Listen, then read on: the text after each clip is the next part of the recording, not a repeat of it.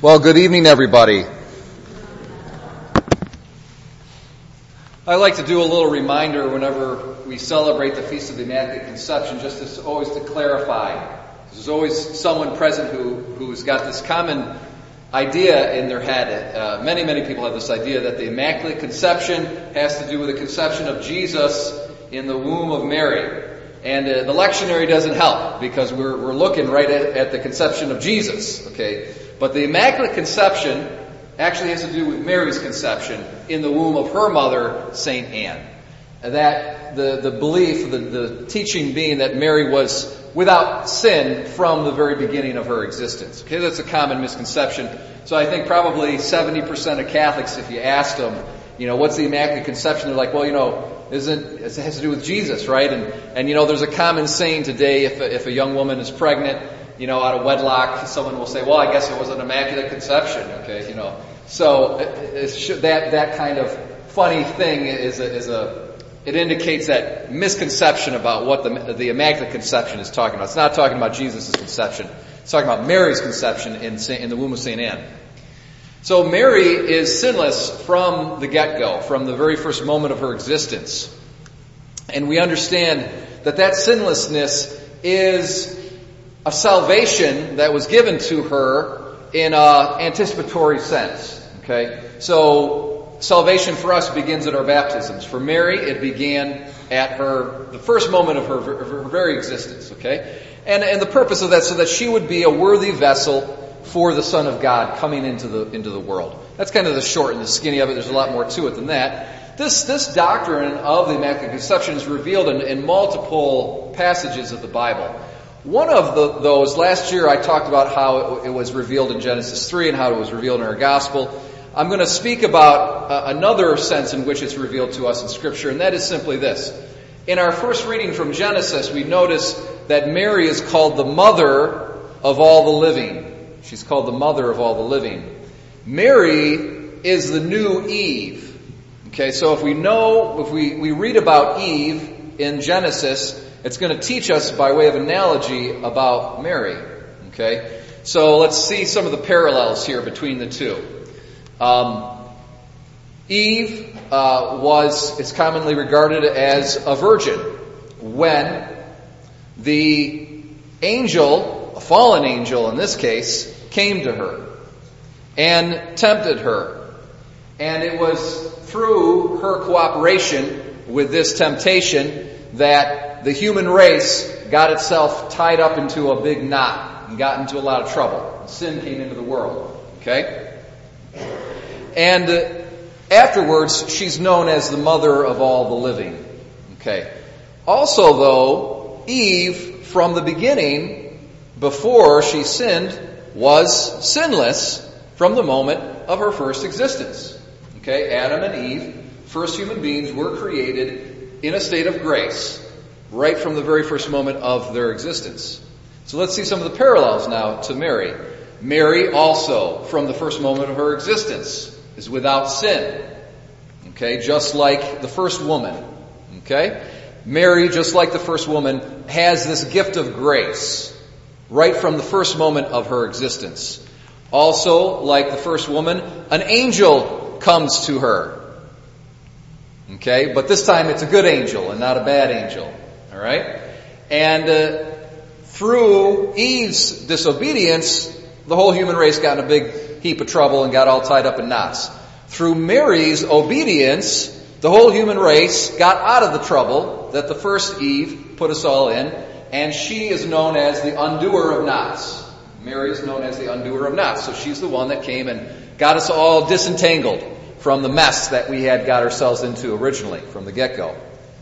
And so also Eve is the mother of all the human race. So also Mary is the mother of all the living. But the life being spoken about here is a life of grace and not the, not the life of nature, not a natural life, but a supernatural life of grace. It's through her cooperation with God that the life of the world, Jesus Christ, came into our midst and became one of us and came to save us and brought us the ability to, uh, to enter back into grace, to enter back into that eternal life and, and share and participate in that life of God that He wanted us to have right from the get-go. So this is why Mary is the new Eve, okay? Just like Jesus is the new Adam or the second Adam, Mary is the new Eve or the second Eve. And uh, just like both Adam and Eve together got us into trouble, so Mary and Jesus together got us out of trouble. Now Mary, because of her really, really important role in the history of salvation, she is now in a position in heaven to help us out immensely. And it's commonly believed that all graces that God gives to us go through the intercession of Mary. That all human beings, whatever grace after Jesus Christ, from that, from that time on, so for the past 2,000 years, whatever graces are given to us, they are given through the intercession of Mary. That's how powerful her intercession in heaven is, and that is how she exercises that maternity over us right now. So she exercises the maternity, uh, the supernatural maternity through, of course, being the vessel of the incarnation of Jesus Christ, but she also exercises that supernatural maternity through her prayers, through intercessions. And now she is our mother uh, of supernatural life. And we need to be able to take refuge in her and turn to her and, uh, and have recourse to her intercessions and her prayers in all difficulties. And when we do that, our prayers will be answered in a very, very powerful and special way. Um, we honor her, and by doing so, we're honoring Christ. There's nothing that pleases Jesus more than when you honor his mother, okay, because he's a good son. He's the perfect son. And uh, that's how it works between good son and his mother, all right? So you honor the mother, and that's what makes the son happy. Now, here's another another point here I'm going to draw into our texts. A little contrast here. So I've contrasted the, the, the first Eve with the second Eve, uh, the, the old Eve with the new Eve. And here's one more contrast, the final one that kind of brings it home for us and uh, makes it uh, concrete and applicable to our practical lives. Notice Adam in our first reading, the very first thing we see, we see him hiding. He's hiding behind the trees of the garden. And God says, Where are you?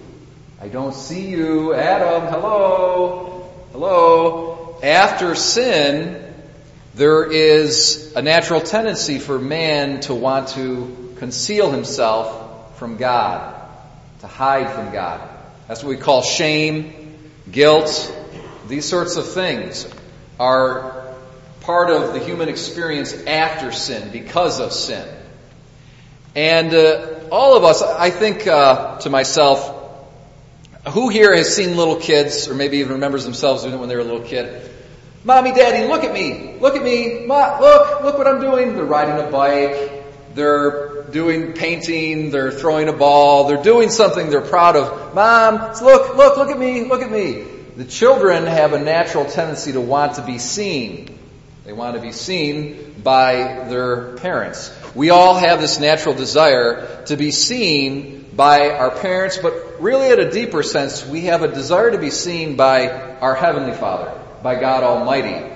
Because His looking at us affirms our existence. It affirms that we are loved, that we are secure, that we're, we show up on God's radar screen. Okay? So uh, we mean something to Him. We haven't been forgotten. We haven't been abandoned. We haven't been left behind. That's at the deepest need that we have. But sin has handicapped that desire such that we actually now don't want to be seen. We want to hide because we feel that we've been abandoned. We feel that we're not worthy of God's love. We feel that somehow you know, we're, we're going to be in trouble with the big dad in the sky. Okay, so we want to hide now. All right? So it's that natural desire that's been handicapped by sin. How, how, how has it been handicapped? Well, original sin primarily, but also, uh, you know, every parent, no matter how good they are, is defective in some way in their parenting. Okay? And we all grow up with some kind of imbalance in our ability to attach to others and relate to others because of how our parents raised us. Of course, you've got severe situations, an alcoholic parent, beating their child or whatever. These are really severe situations. But even the best parent is not going to be perfect and there's going to be some kind of deficiency. And as we grow up, we, we commit our own sins. And our own sins cause us to do that same kind of reflexive hiding from God, hiding from others, hiding from ourselves. Hiding from ourselves. That's what's really special about God's grace and, and a good examination of conscience. It's an opportunity to let ourselves see ourselves. Because what we do is we distract ourselves with a lot of busy external stuff so that we don't actually see the true state of our soul. Our need for God's love, our need for God's forgiveness. And so we turn the radio on a lot and we do silly stuff and we uh, putter around the house and we waste time. Sometimes we get on the internet. I know I get on the internet. I'm watching one YouTube and then another one and then another one. It's a big waste of time. So what am I doing here, you know? so this is what we do. We kind of distract ourselves with externals in, instead of turning inward and really taking a good hard look at ourselves so that we can be honest and truthful before God. So that unlike Adam, we can come before God in all honesty to receive His forgiveness and his love and his acceptance. Now, in contrast to the first Adam and Eve who were um, hiding from God because of sin, we have Mary. What's the last word that Mary says? Behold. Behold me. Here I am, God. I am the handmaid of the Lord. May it be done to me according to your will. So Mary, in contrast to the first human beings affected by sin, Mary in her sinlessness is totally free before God, unashamed, without any guilt, in perfect security, in perfect confidence in God's love for her. She's able to stand before God and let Him see her. Daddy, look at me. Look what I'm doing. Look at me. And to be accepted by Him. Now, through her prayers, through that spiritual maternity that she exercises towards us, we can come to that same place of security. Also, practically speaking, a very powerful means of this taking place is the sacrament of reconciliation. And while we're on that topic, I want to say this next Sunday, this upcoming Sunday, I'm going to, I'm going to preach about the sacrament of reconciliation. It's always good to do at least one homily on, on uh, confession during Advent. Um, and I'm going to encourage us all to go to the Sacrament of Reconciliation before Christmas. We've got a very good opportunity to do so this Monday. I know it's short notice, but uh, what we're going to do is we're going to have another priest come in. It's good to have an outsider priest come in. Uh, a priest friend of mine from St. John Evangelist in Spencerport, Peter Matola, Father Peter Matola. He'll be here this Monday from 12:30 to 3:30, and then he'll be in Clyde from 4 to 7. Okay, and you'll hear more about this in the bulletin and announcements this, this Sunday. So that's a great opportunity for us all to uh, come before God, come before ourselves, to be honest, to let God see us in truth, uh, to let the light of His forgiveness and love and acceptance shine on us so that we, like Mary, can say, Behold, I am your servant. Here I am, God. Do with me according to your word.